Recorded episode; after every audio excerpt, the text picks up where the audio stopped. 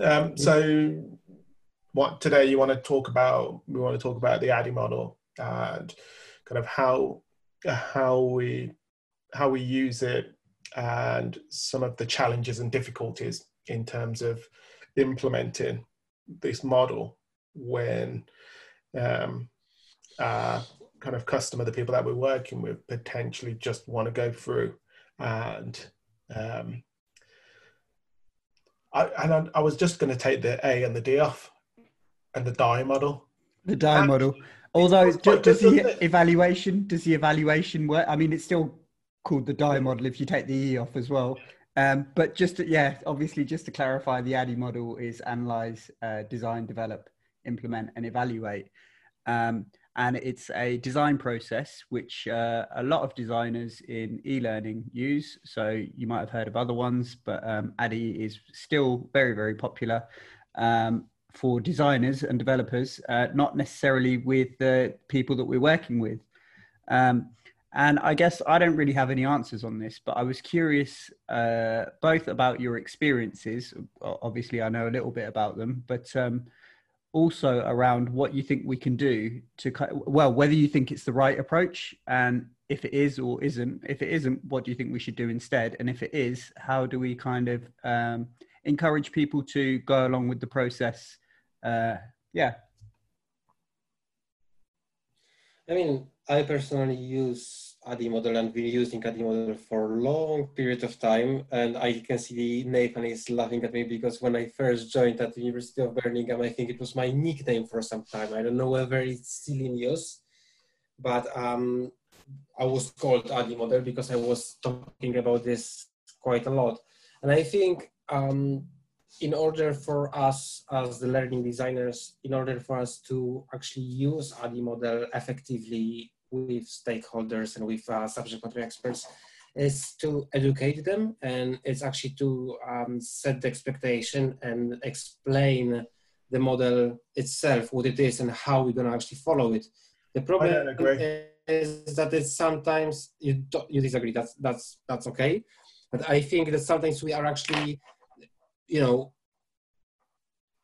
we don't spend enough time on actually talking about the process itself and how the next i don't know 10 or 11 or 12 months are gonna look like uh, yeah so how the process and design and development is gonna look like and i think we don't set those boundaries and expectations at the beginning.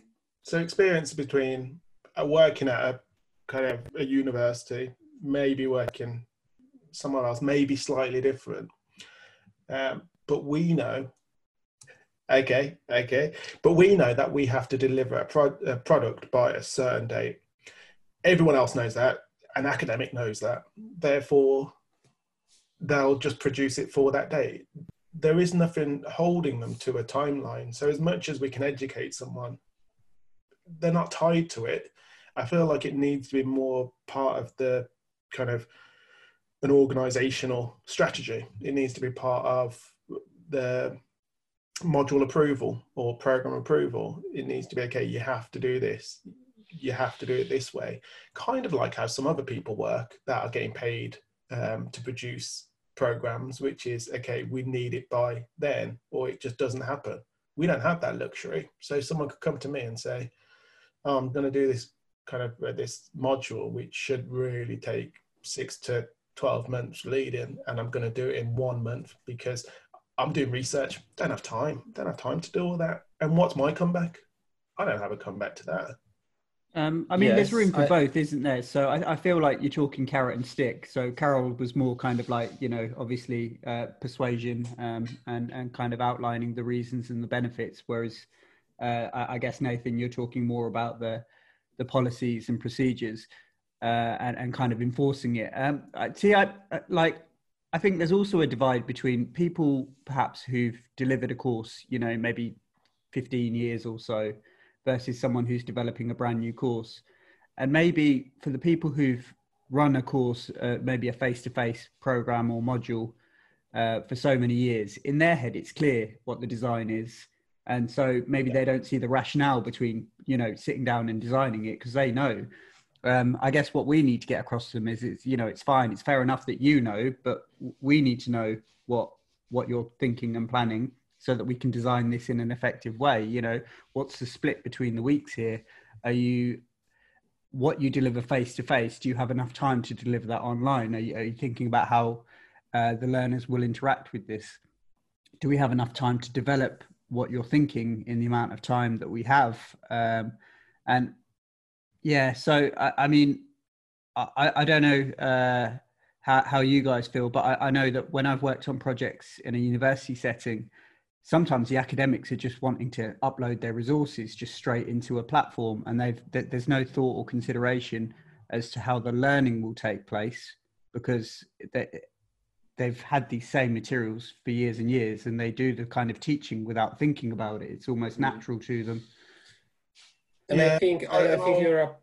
Oh, sorry, Carl. Just just to jump in, I just for a a recent story. Um, so yeah, I was talk I was talking to someone about okay, they've got to deliver they've got to deliver a three day workshop. Um, they've got to do it kind of remotely and kind of face to face. Um, and I was saying to them, okay, I need an agenda. I need it all broken down. I want, I kind of want exactly what you want people to do because I need to figure out, okay, what is the best technology and how are the students going to engage with this material? Um, and like you say, Remy, it, it is in their head. They know, they know all this stuff and you know they know it, but it, it doesn't, I can't see into their head. And when it comes to the students, when it comes to the students learning, they also want just a breakdown of okay what am i going to do? And the three day workshop is happening at the moment and i still haven't seen an agenda. And i'm like that that breakdown kind of needs to happen for for everything for kind of campus modules for distance modules just so everyone's clear. So you do it for a, a one day workshop and you'd write down okay from nine to half nine, we're going to do an introduction. And it's going to be a video or it's going to be face to face, whatever. Um, and these are the outcomes that I'd quite like to get from that, kind of like a session plan. But then we don't really take that into a module and then use that same plan. It is just, I don't know, it's the last, it's the last thing that people come to. Whereas I feel like that's the first thing that we should be looking at. What is it that you want to do? What is it that you want to achieve?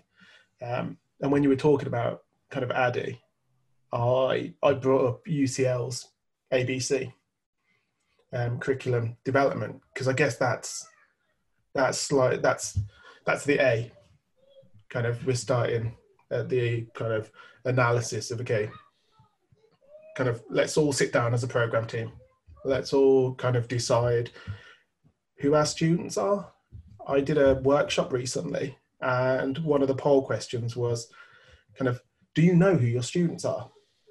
Mm. And what was it? 85% of the 50 people that were there said said no. And you're like, if you don't know your students, then how are you meant to kind of really know how how they're going to learn and how they're going to interact with those materials. And I kind of feel like and there's not that much consideration given to the consumer. It's all yeah. it's all about me as a creator and what I want to provide. And I th- I agree with you, and I but I would like to come back to the point that Ruby mentioned about uh, those kind of lecturers who've been teaching something for like 15 years, and you know things haven't changed, and then um, they know all of the materials uh, really well, and they don't even need to like really get ready before the lectures or or anything like that because they know it. But I think what is really interesting implication of the global pandemic is the fact that this model is not sustainable over time. And I think is what a lot of universities across the world have um, kind of discovered is actually in order to create that resilient education, we need to have a group of experts teaching on module, module rather than a single expert. and sometimes you can see that and this is you know um, i don't know whether you have similar experience or not but sometimes you can see that someone who's got like 15 years of experience and you know teaching quite um, extensively on a subject and all of those notes all of those course informations all of those information that they have don't make sense to other fellow lecturers. And i think just passing those lecture materials year by year and using utilizing it you kind of um, imposing kind of trap and you are falling into the trap that you actually don't check the current evidence the current research. Um, you don't include any of the new released information on that subject. So if you are actually open it up on that analysis and getting know your getting know your students and sharing the information with your um, team and other stakeholders, the, the, the content that you have it can be much richer so I think uh, perhaps we're in a bit of an echo chamber here in terms of we all agree the analysis and design is important, and and definitely, uh, Carol, I like I I agree with you that it's still important. I think uh, the point I was trying to raise is these are some of the perceptions that the academic or you know SME might have and how do we then challenge them in a kind of constructive way so it's not to criticize their approach but just to kind of impress upon them the importance that we also understand those materials so that we can effectively plan them um, i mean sometimes i think we're just seen as the people who get the content up onto the platform rather than people who will help them design or redesign their course in a way that's appropriate for online learning. Uh, and maybe we're we're sort of like we're jumping ahead a few steps when we take them straight to the spreadsheet and we need to kind of explain what our role is before we even get into and this is why we're designing like this yeah no yes. and that's why yes. I mean that, sorry Carol, that's why i kind of i talk about the kind of the abc which is we need we need to be within that development process. We need to be talking about okay, this is who we are, and this is how this is how we're going to work, and these are the models that we're going to use, kind of throughout this process. And when when I say this, I'm talking about module sign off or program sign off at least two years ahead of kind of when it's going live. So then you've got mm. time to think about it. Whereas what I think what we're talking about, Remy, is we'll go to them six to nine months before and say, okay, this is spreadsheet, this is the date, this is when we've got to kind of be ready for. Because I guess we feel like, okay, a lot of the other stuff's already been ironed out before we've got to this point. Whereas as I mean, as Carl was mentioning, kind of we need more robust module teams. And I was in a in a session um, the other day talking about how we how we can better use discussions or kind of how we can better implement kind of embed activities. And I was talking about kind of less of an individual module and more of a program and introducing people in year one kind of getting them used to the technology. Then in year two, actually using it. In year three, exploring and kind of going and doing different things with that technology. But you can't do that in 12, 11 weeks. You can't do that through through one module. There just isn't enough time to get students from no knowledge to enough knowledge to be able to contribute to a lot of these activities. Um, and I kind of feel like we need to take a step back and look at programs and look at kind of how we develop a program and then how we develop the modules inside that program. It's, yeah, it's an interesting approach. I think that might jar against some of the uh, ambitions of some universities to then pick and choose modules from different programs in terms of how do you coordinate that which modules are responsible for kind of upskilling the students in which areas so that by the end of whichever program they decide to build like they've reached the sort of required skills yeah um, i've seen modules i mean for example you could have a year year one module on terrorism, and then you'll have a year two module on security and terrorism. Then you have a year three module on terrorism and security, and because because we're taking that approach, they're all kind of doing the same thing. And if I was to take all those thinking, oh, I'm gonna have I'm gonna have such a good experience, I'm gonna have so much knowledge, and then you come out and you're like, actually I've just got one module's worth of knowledge because they haven't built on each other. They've just been an individual's experience, an individual's knowledge, rather than kind of some kind of um, program of knowledge. I don't know.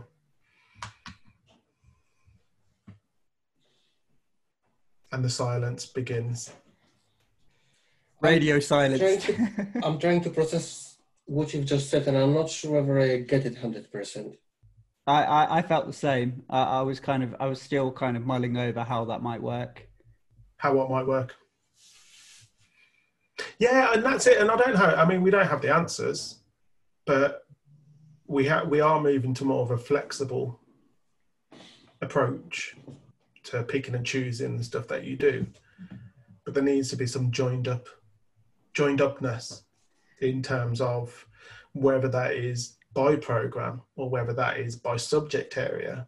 Because you know, if I look to the analytics, I could see what every student, what module every student's taken, and what module students are likely to take in, in conjunction to each other. So I can use that data to be able to inform me in terms of what are the what are the trends, what are the common trends. Well, in the interest of sort of uh, making it easier for the module designers and SMEs, um, could you not have the, the sorts of skills that you need to develop in students. It's sort of like in year one across all of the modules everyone's trying to develop these skills. In year two modules these are the sorts of skills we're trying to develop. The same way as you do with the course right? You know you're just catching everyone up in year one. It's kind of like doesn't count for anything in terms of credits um, but it's kind of getting everybody up to the same level in terms of their understanding of the, the, the core material of the subject. No i think that'd be a good idea but then, uh, I, but then one of the one of the things was though, um, but then you're taking my creativity away as as a as a as an academic as a creator. You're taking my freedom away to be able to explore stuff because now I have to adhere to this this framework. Uh, no, but we're saying uh, it's a good idea to include this. It's best practice to include this. You're now free to think of lots of different ways of making sure you do that. I like that that's, that's what that's the come that's what the comeback usually is because academia is very much uh, individualistic. It's very much I, I sit in my own space. I do my own thing, do my own research, and I do my own teaching. And we need to try and I mean, and COVID's taught us a lot about kind of how we work as a team or how we work together and some of the frustrations and some of the difficulties kind of working on kind of program kind of creation and potentially not being an expert. Because if I've life there's a group of four academics and you've got one expert on a specific subject and then that person isn't necessarily teaching then they'll have to produce that material in a way that anyone can teach that material. At which point do we need that person once they've produced the material. See, this is one of the big elephants in the room, I'm sure, with a lot of um, teaching and academic staff, not just in universities, but definitely I, I, I sensed it in further education as well. The worry that if they create a brilliant course online that almost, you know, well, it, it's never self-facilitating. You still need a facilitator, but one, you're de-skilling, de-skilling them by making them a facilitator rather than an educator. But secondly, if they make it so good that they're no longer needed, they're doing themselves out of a job, right? Um, so, I, I mean, I think there's always room, and and I've said before, like rather than um, removing that member of staff, what we should, or, or kind of reducing the number of staff, what we should be looking at is a increasing capacity so then that staff member is able to facilitate more students across uh, across the world. Because um, if we don't do that early, other companies and, and, universities will get in there and, and kind of swallow up our intake.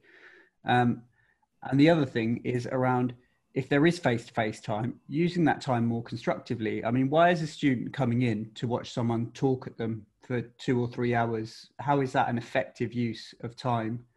Um, and it's it's sort of like the the thing that we get with um, Panopto as well, isn't it? Especially when one university started showing Panopto recordings when the lecturers were on strike, which to me sounded dreadful. You know uh, that the university would do that, but um, if that's all the lecture time is used for, perhaps we shouldn't be using the time for that. We should be using it for you know group discussion, group work, whatever it is. But actually, what's the purpose of being face to face if that stuff can be delivered online? Yeah, that's. I think this is a really good question, and I think this is the question that is being, um, you know, that that question is being um, faced and attempted to to be answered by a lot of the higher education institutions across the as the across the world, and I think.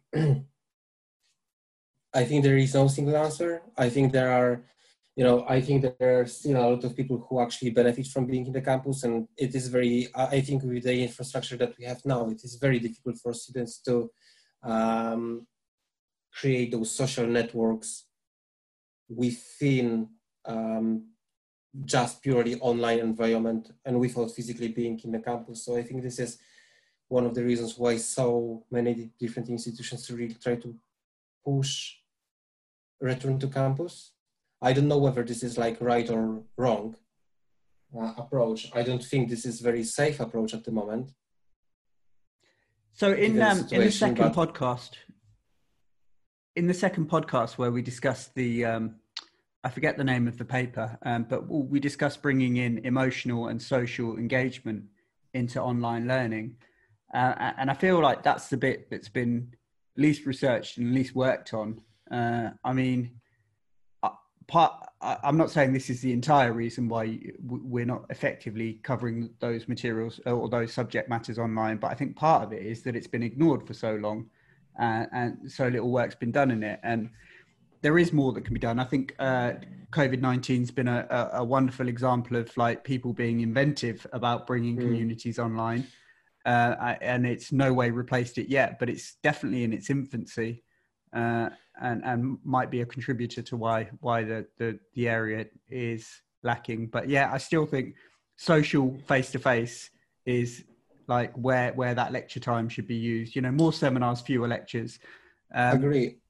And then just taking it back to ADDIE, uh, like, I mean, again, you know, if if lots of the material is kind of didactic material, um, we need to know that in the planning stage, right? So that mm-hmm. we can start to think about how that fits into the overall picture. If you've just got, uh, and if you have like, you know, 11 weeks of three hours of lectures um, and you're just talking at the students the whole time, you need the learning designer to help you decide how how to make that material more appealing so it's not mm. just a passive process because essentially if that is what your course is and that's what you want your online course to be you can never check engagement because literally the student can hit play or auto play now uh, and go through all of the lectures and it looks like they've engaged when really they haven't and so you need to build in those kind of mm. um, active learning opportunities um, which Absolutely. perhaps in a lesson you can pick up on in a, in a face-to-face session you can pick up on a bit more easily Absolutely, I think I, I 100% agree with you, and I think um, I just coming back to the to the point that you made. Uh, I think that the, the theory that you were uh, referring to is called community of inquiry.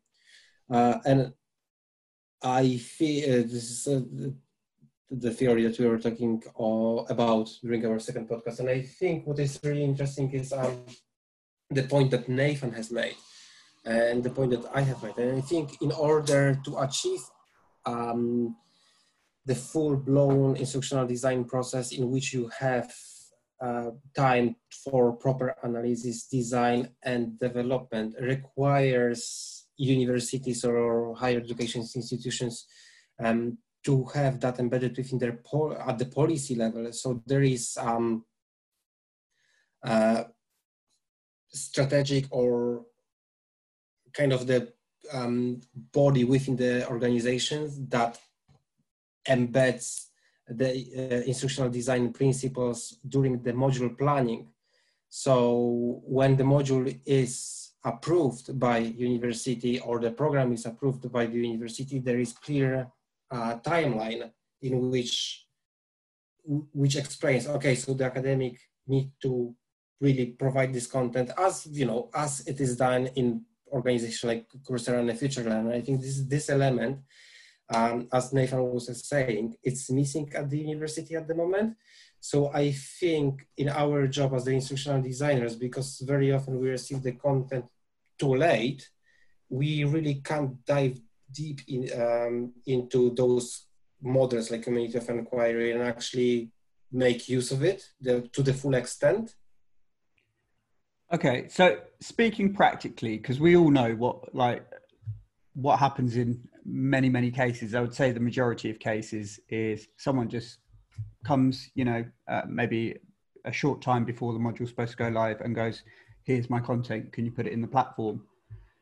Uh, do you think there are ways to retroactively then do the analysis and design? So, like, I'm, I'm thinking along the lines of okay, you know what the learning outcomes are and you know what the assessment is, but literally sitting down with the academic with each of the resources and going, okay, which of the learning outcomes does this address?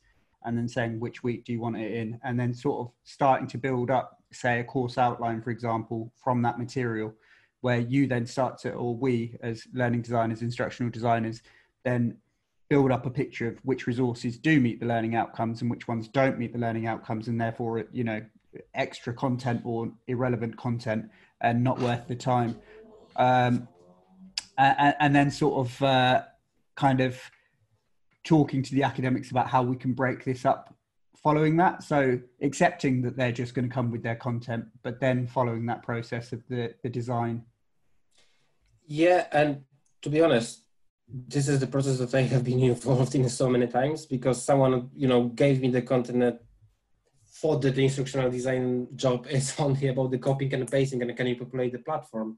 And actually, you know, me being kind of passionate about my job, I said, look, okay, but this content actually would do with a little bit of tweaking. So can we have a look on your uh, learning objectives? And of course, it, it, depends on, because at the moment, as, as Nathan was explaining, we don't have that power, the policy power that enables us to go back to the academic and say, you know, that's, can we have a look into that? Can we have a look on the learning objectives and how this is aligned to assignment and formative assignments and whatever?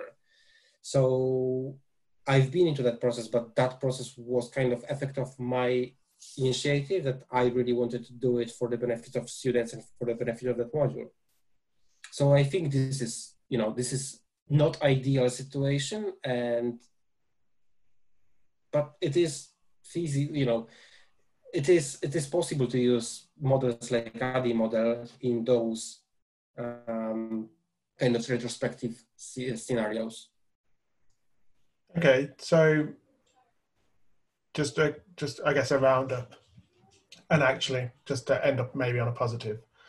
Um, I was going to ask, okay, what what one thing are you currently kind of in terms of the ADDIE model? What is there anything that you're currently working on um, to embed that ADDIE model um, more widely because we talked about a lot about the issues um, but is anyone is are any of us kind of trying to change that uh, got any good ideas um, to share in terms of kind of what we're doing? So i, I work with obviously i work with um, both academic partners and industry partners who don't necessarily have an academic background. And then i'm working with people who've already got a course running or running a new course. I think the first thing like that i'm starting to do with my effectively new colleagues is understand who does fill in the outlines and who doesn't and why they fill it in and why they don't. Trying to find some best practice. So we're building like a, a kind of library of best practice um, that uh, we can say, well, here's a good outline, here's an example of a you know a good discussion, a good video, blah blah blah, um, and I mean that's that's not going to hit everybody there, um, but also some of the selling points of why that design process is important. Um, but I think included in that is what we were just talking about is that flexibility of like you know when you know someone's adamant that they're going to go through it in the process that they're going to go through it what do we do to adapt to them um, so if it is design analyze design develop well that makes it the daddy model doesn't it oh no Remy's laughing on his own because we're muted it's like it wasn't the funny joke you are funny Daddy model. I like that. I do like that, Remy. Yeah, I do. I think there needs to be flexibility. I mean, one thing that I mean, I've put, I've kind of tried to put together plans and processes and all sorts. Um, I'm I'm trying to kind of embed that into the module approval. So we can have those conversations straight away. We can talk about, okay, this is who we are. We know who you are, but there's lots of other people involved as well, whether that are librarians, your administrators, um, and any any other experts. There's lots of people involved in this, even if you feel like you're on your own. Um, so we have to bring all those people together, and even if all those people don't need to know everything, it's really good for just covering any any kind of gaps in knowledge um, as you move forward, and just introduce people to it introduce people to the method, introduce people to the way we work, um, and start it really early. Because I feel the more we can do that, the more we can have these conversations, the more people will come away and think, okay, I know who they are. I know I know how they work.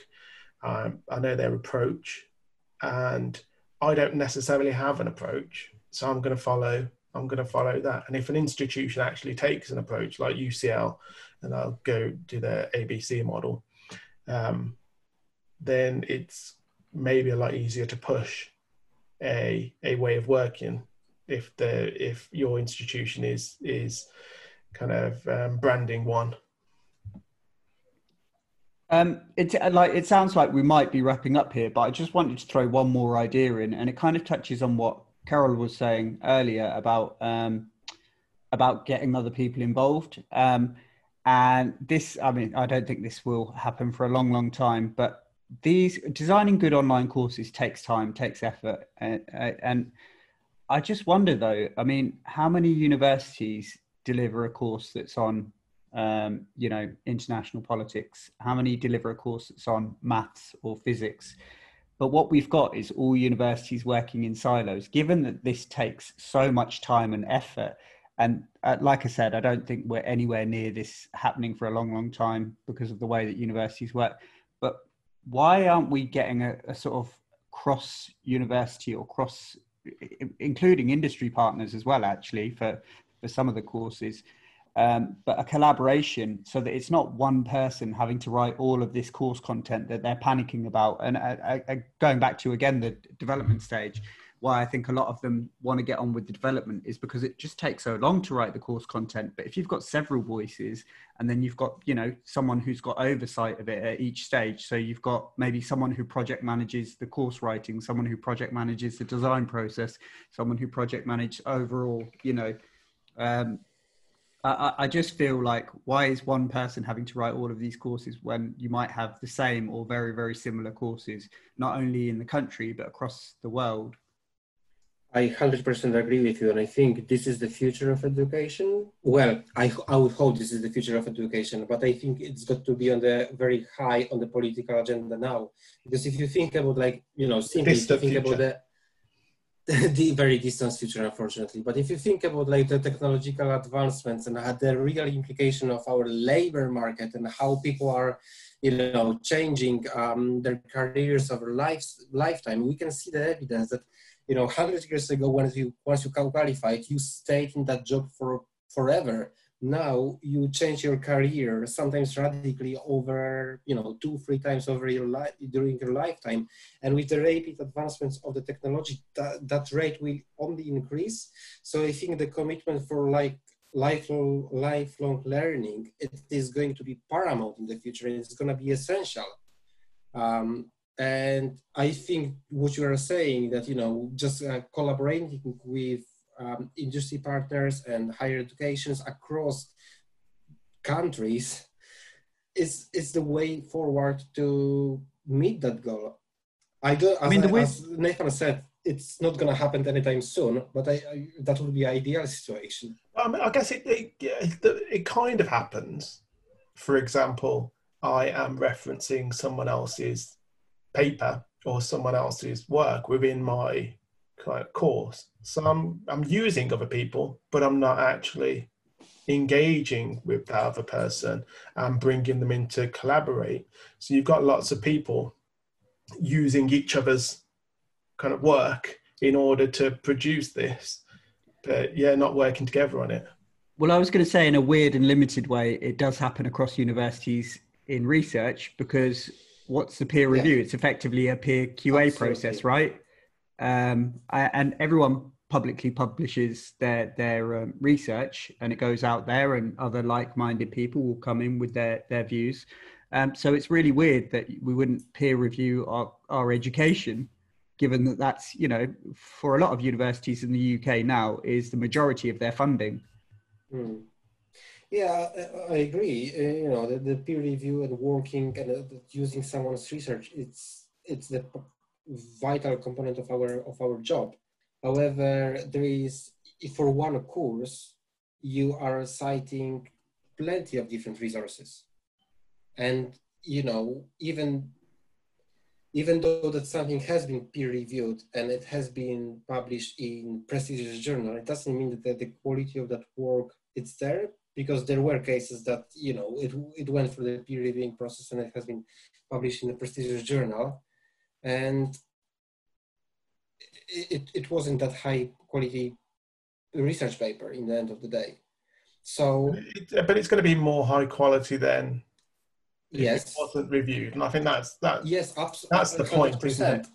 because we're not we're not expecting we're not expecting all of it it's going to be kind of four star um, Absolutely. We're actually just expecting people to have kind of, I don't know, a responsibility to to their students. So people are, are checking this stuff because otherwise, yeah, if if they did put it in a in a foreign journal or a foreign university, yeah, you can whatever quality you want, carry on. No one cares. But if you're actually going to kind of put it, promote this and produce it uh, at a prestigious university or, or institution, then there needs to be some some checks. Yeah, and, absolutely. and the and thing is, is sorry. one of the things that I was going to say is that that enhancing that collaboration and working with a huge, you know, a greater number of people that would have a direct implication on the quality of materials that are being used and you would be even you know, using the cited papers and things like that, that they might not be of the highest quality. If you're working in the as the individual, you wouldn't be able to pick this up, or you would have, less, you know, fewer chances to pick up something that is can be faulty to certain, you know, to certain extent. And working in isolation than working in the collaboration. I think the collaboration would only enhance the quality of the learning and teaching materials.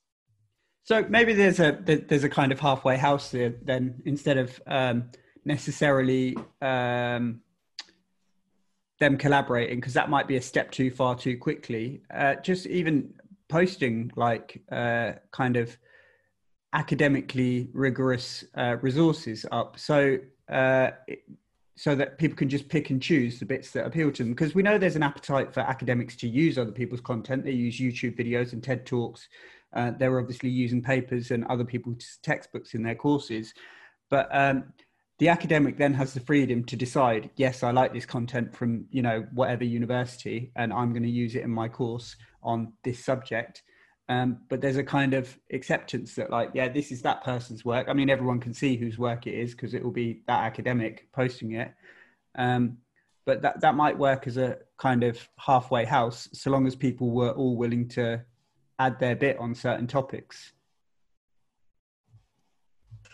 I guess that's a, a, nice place to, to end, unless anyone else has anything. I feel like we didn't, we raised a lot of questions. And I, I Romy, you got some really good ideas in terms of kind of how you how you kind of want trying to implement some of these better um, working methods um, and how you raise your profile as well. Um, so yeah, yeah, let's let's leave it there unless anyone else has anything. No, well, thank you, uh, thank you for joining us. Thank you, Carol. Thank you, Remy, Thank as you. as always. Um, and we'll join you on the next episode. You've been listening to the Beyond Digital Education podcast. If you liked what you've heard, please do listen to more of our podcasts and please do engage with us on the topics we've raised.